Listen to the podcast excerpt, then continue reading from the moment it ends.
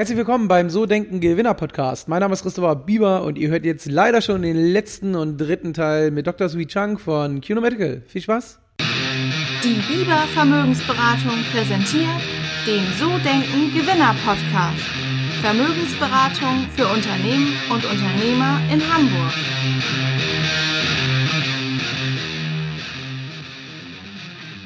Ja, sehr cool. Ähm, wenn du jetzt mal zurückblickst, du bist viereinhalb Jahre selbstständig. Ähm, was würdest du sagen so? Was war die beste Entscheidung, seitdem du dich selbstständig gemacht hast?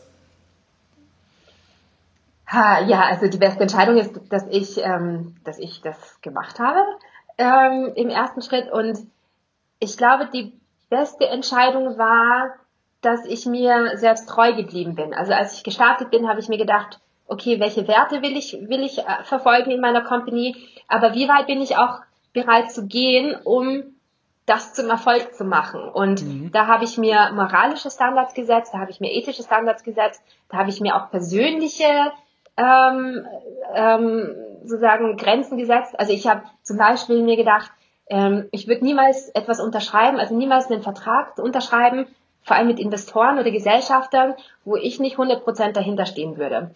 Und ähm, so Themen habe ich einfach von Anfang an mir sozusagen ja vorgenommen und ähm, das fand ich schon sehr, sehr gut und sehr wichtig, weil in, in den Situationen, wo du es dann machen musst, ist es unheimlich schwierig, dich mhm. dann auf etwas zu besinnen, wenn du so deine Leitplanken nicht gesetzt hast.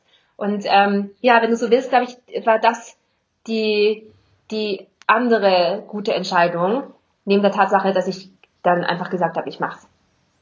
Und natürlich jetzt die Gegenfrage, was war die schlechteste? Ja, also ich glaube, bei der schlechtesten Entscheidung, da gibt es gar nicht so die eine schlechteste Entscheidung, ehrlicherweise. Also ich zum Glück, ich muss jetzt auch auf Holz klopfen, da mhm. habe ich noch nicht so die Fehlentscheidung getroffen und ich hoffe, dass äh, ich zurückblickend das auch nicht sagen muss.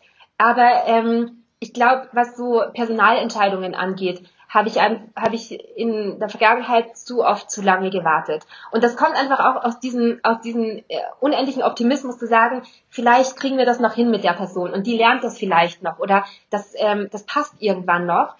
Aber das, was ich auch einfach gelernt habe, ist, na, nicht jeder Mitarbeiter passt zu einem und umgekehrt auch. Und wir passen auch nicht zu jedem Mitarbeiter. Und oft ähm, zeichnet sich das schon ganz, ganz früh ab, dass da was nicht stimmt, dass da die Leistung nicht passt, dass da vielleicht auch sozusagen die, die, das, das Selbstverständnis der Zusammenarbeit nicht gut passt. Und das hat gar nichts mit dem einen oder anderen zu tun, sondern oft stimmt da die Chemie einfach nicht.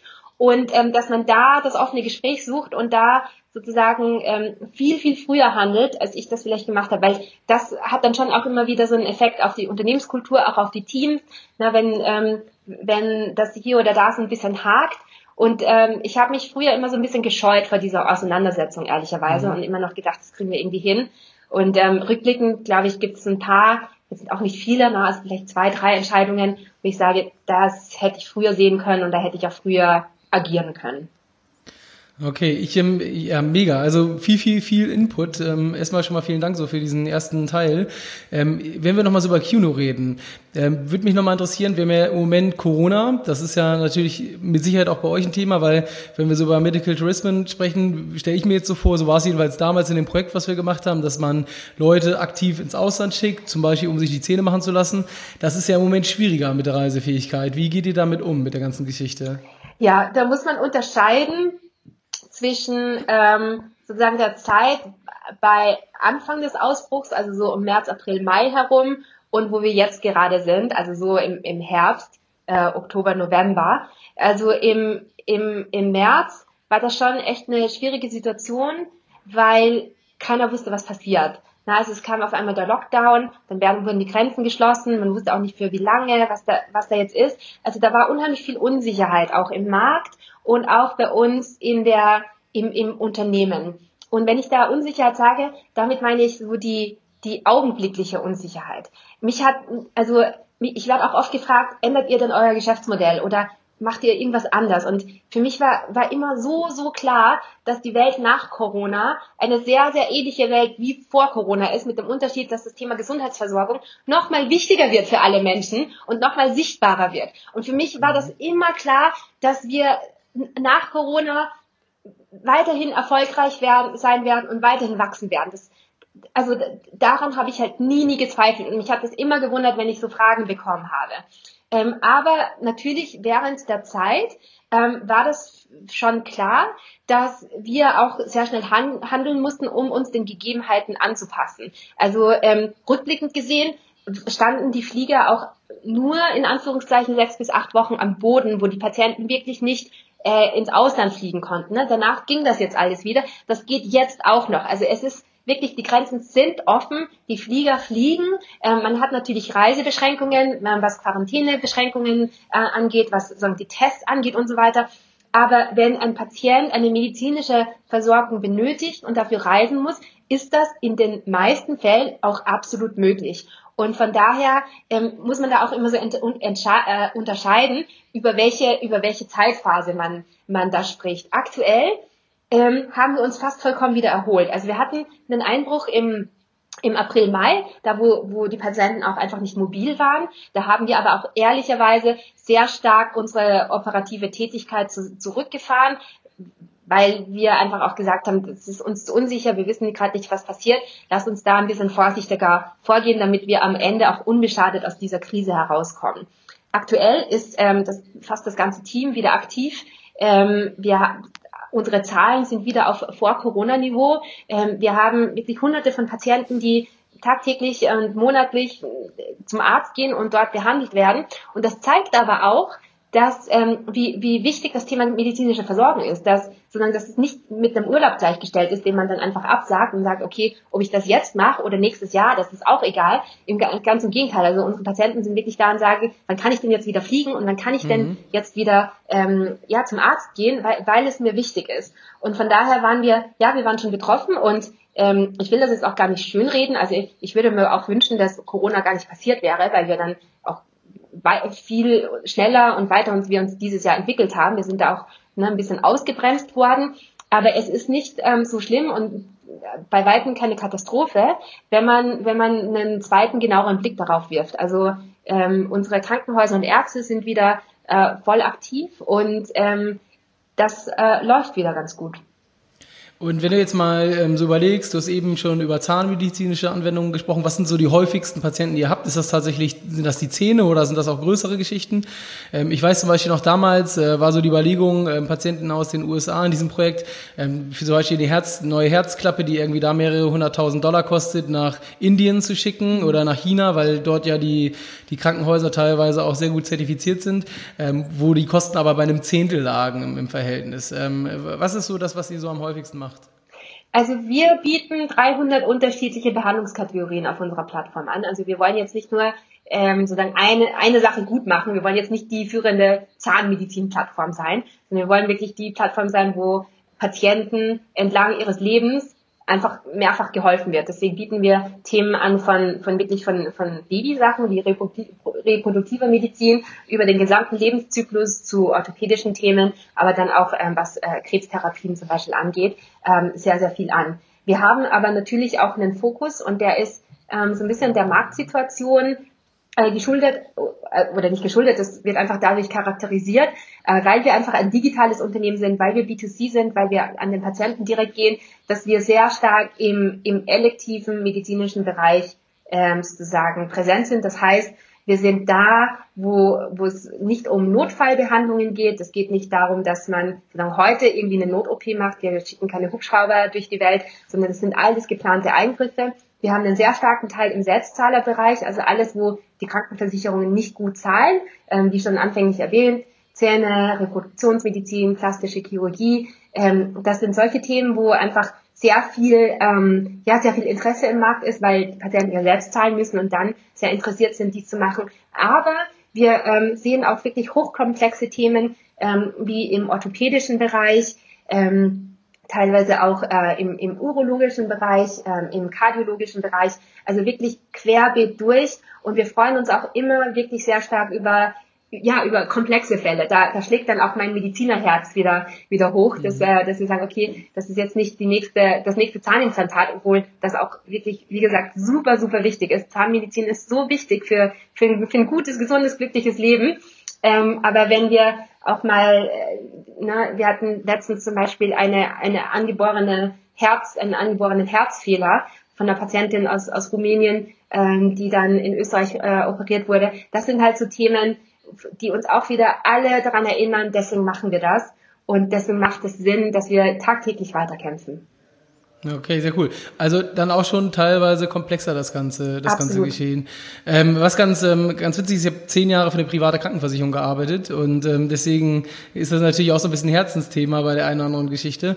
Ähm, wie stelle ich mir das vor, so vom Patientenanteil? Wie viel sind eure Patienten kommen aus Deutschland und wie viel aus anderen Ländern? Also schickt ihr sozusagen, was ich damit meine, schickt ihr eher Deutsche ins Ausland oder holt ihr auch ausländische Patienten eher nach Deutschland oder in andere Länder? Sozusagen? Also ersteres. Wir, also wenn du dir quasi diesen Medizinreisemarkt anguckst, dann geht es ja wirklich in alle Richtungen. Ähm, unsere Hauptrichtung ist es gerade quasi Patienten aus den westlichen europäischen Ländern, also vor, äh, vornehmlich äh, England, Irland, ähm, die Dachregion, aber dann auch äh, Benelux und ähm, die skandinavischen Länder, aber schon mit einem Fokus auf alles, was deutsch und englischsprachig ist, ehrlicherweise. Die schicken wir oder die buchen dann Behandlungen dann eher in osteuropäischen Ländern, in der Türkei. Also das ist eher so die andere Richtung. Also das, was du vielleicht ansprichst, so diesen, diesen reichen Araber nach Deutschland zu bringen oder auch den reichen Russen, mhm. da sind wir noch nicht. Wir würden dem natürlich auch helfen, wenn er zu uns kommt. Das ist aber kein digitaler Markt. Also das sind, das sind Patienten, die über ihre Botschaften kommen, das sind Patienten, die teilweise auch über ihre Krankenversicherungen kommen und wir sind halt sehr stark im, im Direct-to-Consumer-Bereich, wo wir halt direkt auf die Patienten äh, rangehen und ähm, die Märkte, in denen wir gerade drin sind, äh, sind, sind digitale Märkte, sind sehr fortschrittliche Märkte. Da geht es wirklich um die Gesundheitsversorgung und nicht, dass wir in einem Privatchat irgendwie herumfliegen äh, lassen und herumbuchen. Mhm. Und äh, deswegen sind wir da sehr, sehr stark. Aber wie gesagt, ähm, mein Ziel ist es, irgendwann ja, die Weltherrschaft zu erreichen und alle Patienten bedienen zu können. Von daher wird das auch irgendwann mal ein Thema sein. Aber da, wo wir jetzt gerade gut sind, sind, sind, sind die Märkte, die, die sehr nahe am, am deutschen Markt sind von, von der Dynamik her, also an allen, in allen westlichen Märkten quasi. Und äh, wie stelle ich mir das vor? Ihr seid ja in erster Linie ein digitales Unternehmen als Plattform. Wie gewinnt ihr eure Kunden? Ist das äh, tatsächlich in erster Linie über Online-Marketing oder, oder wie? Oder legt ihr Broschüren in Krankenhäusern aus? Also wie stellt man sich das so vor? In Kooperation mit Krankenkassen? Also mhm. wie bringt man jetzt jemanden dazu? Ich meine, der normale Deutsche, man kennt das ja mit den Zähnen mittlerweile in der Türkei. Das ist, glaube ich, schon so relativ bekannt in der Bevölkerung. Aber ansonsten so Medical Tourism ist, ist ja, wie du schon sagst, vor 15 Jahren gab es das Thema, aber genutzt bis heute wurde das ja ähm, so im, im großen Bereich oder großen Stile noch nicht. So, ja, oder beziehungsweise vielleicht in Deutschland. also es äh, reisen schon sehr, sehr viele Deutsche ins Ausland für unterschiedliche Behandlungen. Das wird okay. nur nicht so groß in der Öffentlichkeit diskutiert und ähm, ja, und dadurch, dass, wie gesagt, dass in Deutschland äh, das Gesundheitssystem einfach sehr, sehr gut ist, ist es jetzt auch kein mhm. öffentliches Thema. Von daher ist das ähm, alles gut. Also wie kriegen wir unsere Patienten? Wir sind ähm, ja fast ausschließlich 100% digital aufgestellt. Ähm, wir machen digitales Marketing, ähm, wirklich in allen Bereichen, haben da auch die Analyse, also die analytischen äh, ähm, Tools im, im Hintergrund ähm, stehen, um, um dies machen zu können. Und das geht wirklich über äh, ja über zehn Kanäle. Ne? Also digitales Marketing heutzutage ist ja nicht mehr mehr nur Google oder so, sondern das äh, findet man ja überall und das äh, fängt an auf über Social Media, Google, ähm, SEO, SEM, ähm, Affiliate, E-Mail, äh, YouTube. Also da gibt's einfach ganz, ganz viele Kanäle und ähm, da sind wir einfach sehr, sehr, ja, sehr, sehr fokussiert darauf, ähm, über diese Kanäle uns bekannt zu machen und äh, da Patienten, ähm, ja, uns, uns den Patienten, äh, uns den Patienten da vorzustellen. Ab und zu ähm, auch ein Offline-PR-Thema, ne? also wenn irgendwie eine Zeitung über uns schreibt, aber das ist eher weniger das Thema und ähm, aber wir, ja, also kurz gesagt sind wir einfach schon sehr, sehr äh, digital aufgestellt. Ähm, du hast jetzt das Thema Krankenversicherungen auch noch angesprochen. Vielleicht kannst du mir im Nachhinein noch einen Tipp geben, wie ich eine, wie ich eine Krankenversicherung dazu bekomme, mit uns zu arbeiten.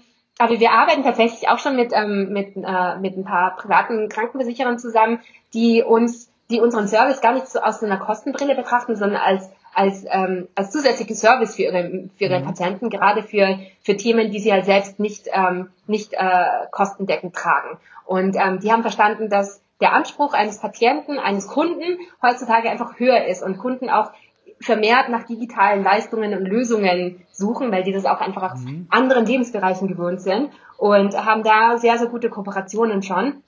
Ähm, aber natürlich ist es auch für uns ein interessantes Thema und das, was du davor auch schon angesprochen hast, also meiner Meinung nach kann man da aus eine sehr, sehr gute Win-Win-Situation kreieren, indem man sagt, man kann gute, gute, sehr gute Qualität mit einer Preistransparenz koppeln und da sozusagen das Angebot an den Patienten erweitern. Mhm. Okay, und ähm, nochmal so zum, zum Finden.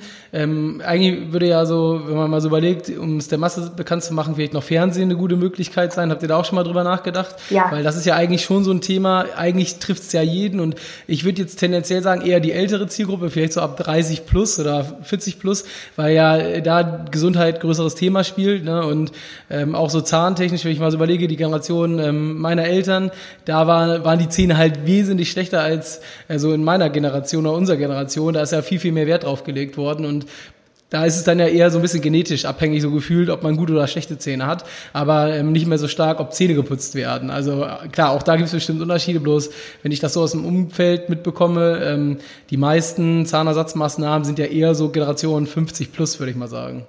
Ja, absolut. Also das ist schon also wir, wir sehen Patienten wirklich aus allen, aus allen Altersgruppen, aber natürlich ähm, gibt da, wie du auch richtig gesagt hast, eine Häufung ähm, ab 30, ab 40. Es kommt auch so ein bisschen auf die Behandlungskategorie drauf an, weil da natürlich die gesundheitlichen äh, Probleme ähm, ja, anfangen. TV, super spannendes Thema, haben wir natürlich ähm, auch schon darüber nachgedacht. Ich glaube, für das Thema TV ähm, muss man eine gewisse Größe haben, um das dann auch stemmen zu können und auch äh, muss man die, meiner Meinung nach die TV-Kampagne auch mit einer bestimmten Größe sozusagen fahren. Also ich denke auch immer so an die, an die Zalando TV-Kampagne. Ne? Also die ging wirklich sehr stark, sehr lange, sehr laut und so, glaube ich, haben die auch einen sehr, sehr starken Aufschlag in Deutschland gemacht. Und äh, wenn wir das machen würden, würde ich das gerne jetzt nicht so ähnlich machen in der, in der Aufmachung, aber mit, mit ähnlichen Ressourcen. Ich glaube, so kurze TV-Kampagnen, das machen auch viele, das verpufft dann immer wieder und ähm, hat da nicht so die, die, die, die Massenwirkung und, und, und die Breitenwirkung auch.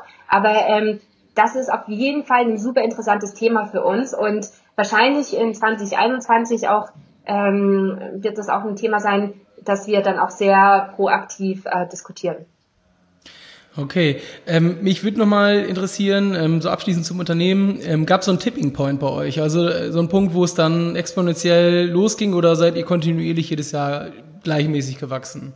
Und wenn es den gab, wieso war es so? Das wäre auch nochmal spannend mhm. zu wissen. Also ähm, ganz spannend. Ne? Also wir sind, ich muss sagen, wir sind im Digital Health Bereich und da kenne ich so ein paar Wachstumskurven im Digital Health Bereich und die meisten sind, sind fast so, sind nicht komplett linear, aber das ist jetzt nicht so dieser typische Hockeystick, den man im E-Commerce ähm, findet. Und ich glaube, das liegt einfach daran, dass wir, dass das Produkt, das wir sozusagen bauen und auch ähm, wenn du so willst, vertreiben, ein, ein ultra komplexes Produkt ist. Das ist ja nicht einfach ein paar Schuhe, das ich irgendwie verkaufe, sondern das ist ja eine medizinische Dienstleistung, ähm, die einfach mit, mit viel mehr Komplexität daherkommt. Und deswegen finde ich, sind so, so Hockeysticks, die, die brauchen einfach länger, bis die, bis die eintreten. Das war übrigens bei meinem früheren Arbeitgeber, bei Sockdoc genauso und bei vielen anderen äh, Themen auch. Ähm, ich glaube, bei uns, also gab es mehrere so ähm, Neudeutsch Inflection Points. Das ist jedes Mal, wenn wir, wenn wir ähm, so ein bisschen quasi das Thema Automatisierung angegangen mhm. sind, wo wir einfach mehr schneller machen konnten und wo wir auch ähm, neue Themen ähm, in das Unternehmen hereingetragen haben. Also sei es äh, neue, neue Märkte, also geografische Expansion, neue Behandlungskategorien. Wir haben während der Corona-Zeit zum Beispiel auch das Thema, Thema Telemedizin ähm, eingeführt. Und ähm, das sind dann immer so Themen, wo wir auch immer so Sprünge sehen ähm, in, in unserer Performance. Ich muss aber sagen, dass generell, also im Großen und Ganzen, wir eher ja so, so eine Company sind, die jetzt nicht so diese riesengroßen Sprünge von Zeit zu Zeit macht, sondern wirklich ja fast täglich oder wöchentlich so diese kleinen inkrementellen Verbesserungen machen. Und das sieht man, das sieht man dann auch über die Zeit. Sehr cool. Ähm, Sophie, mega. Hier war, wir sind jetzt bei einer Stunde. Hier war so, so viel drin, gerade so zur Persönlichkeit, unfassbar. Also vielen, vielen Dank an dich. Ähm, so abschließend, was würdest du Leuten mitgeben, die so in deiner Situation sind? In der Überlegung, gründe ich jetzt, gründe ich nicht. Was würdest du denen als Empfehlung, als Handlung mitgeben, so abschließend? Ich würde sagen, just do it. Also ne, wenn, wenn, wenn man eine Idee hat, die einen nicht mal loslässt und umtreibt und man sagt, ich muss das machen, da gibt es ein Problem, das ich lösen möchte, dann findet doch einen Weg, das hinzubekommen. Ich muss gleichzeitig sagen, es muss aber nicht jeder Gründer werden. Ne? Also es gibt ja auch viele Leute, die sagen, ich habe einfach keine Idee, ich weiß nicht, was ich machen soll und machen sich da total Druck irgendwie sagen, dass man da selbst, also ganz und gar nicht. Ne? Also ich meine, nur wenn man eine Idee hat und davon überzeugt ist, dass das einen Platz in dieser Welt hat und dass das ein Problem löst, dann macht es auf jeden Fall. Und dann sprich mit so vielen Menschen wie möglich, um dir da Feedback einzuholen. Und, aber, aber nicht mit Familie und Freunde, ne? weil die werden dir alle sagen, irgendwie super coole Idee, sondern hol dir wirklich echtes, ehrliches mhm. Feedback. Und ähm, challenge dich selbst da auch, ob das jetzt wirklich die Idee ist und ähm, und frag dich auch so, wie, wie kriege ich das denn laufen? Was ist denn das Businessmodell dahinter? Aber also so diese nachrangigen Fragen sind schon, schon wichtig, sehr wichtig, also einfach nur zu tun, ohne da reflektiert zu haben, ist auch nicht gut. Aber man, traut euch. Ja, wir brauchen mehr exzellente Köpfe, mehr Unternehmergeist hier in Deutschland und ähm, je mehr es davon gibt, desto besser ist es auch für alle Startups, die, die schon existieren. Sehr gut. Vielen, vielen Dank für deine Zeit und ähm, auf jeden Fall viel Erfolg für die nächsten Monate. Ja, vielen Dank. Dankeschön. Ciao, ciao. Das war der dritte Teil mit Sophie. Ich hoffe, dir hat Spaß gemacht und ich würde mich freuen, wenn du nächste Woche wieder mit am Start bist. Ja, die nächsten zwei, drei Gäste sind auf jeden Fall ziemlich spannend. Ähm, noch wird nichts verraten und ja, dann bis nächste Woche Sonntag. Ciao, ciao.